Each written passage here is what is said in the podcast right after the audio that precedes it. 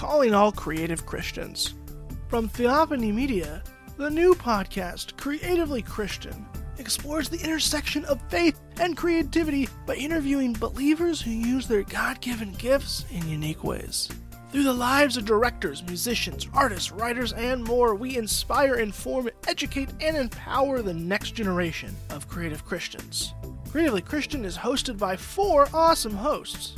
There's Andrea Santafer, I enjoy teaching people what God's teaching me. So I I've kind of seen that almost as my my ministry through my music is um, pouring out what's been poured into me.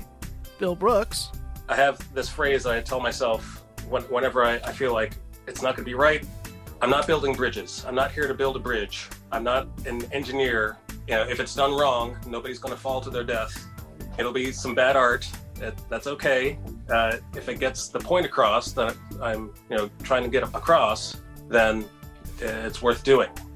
Lynn Baber.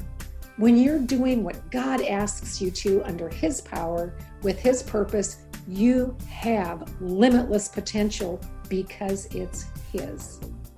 And finally, our anchor host, Brandon Hollinsworth. At Brainy Pixel, we have a refrain that we've been using for the past two and a half years now and it's don't get ahead of God.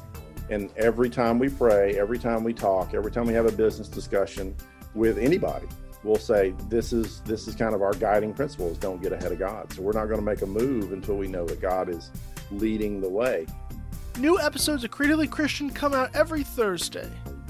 Subscribe on your favorite podcast platforms to never miss an episode. And after you listen, please rate and review.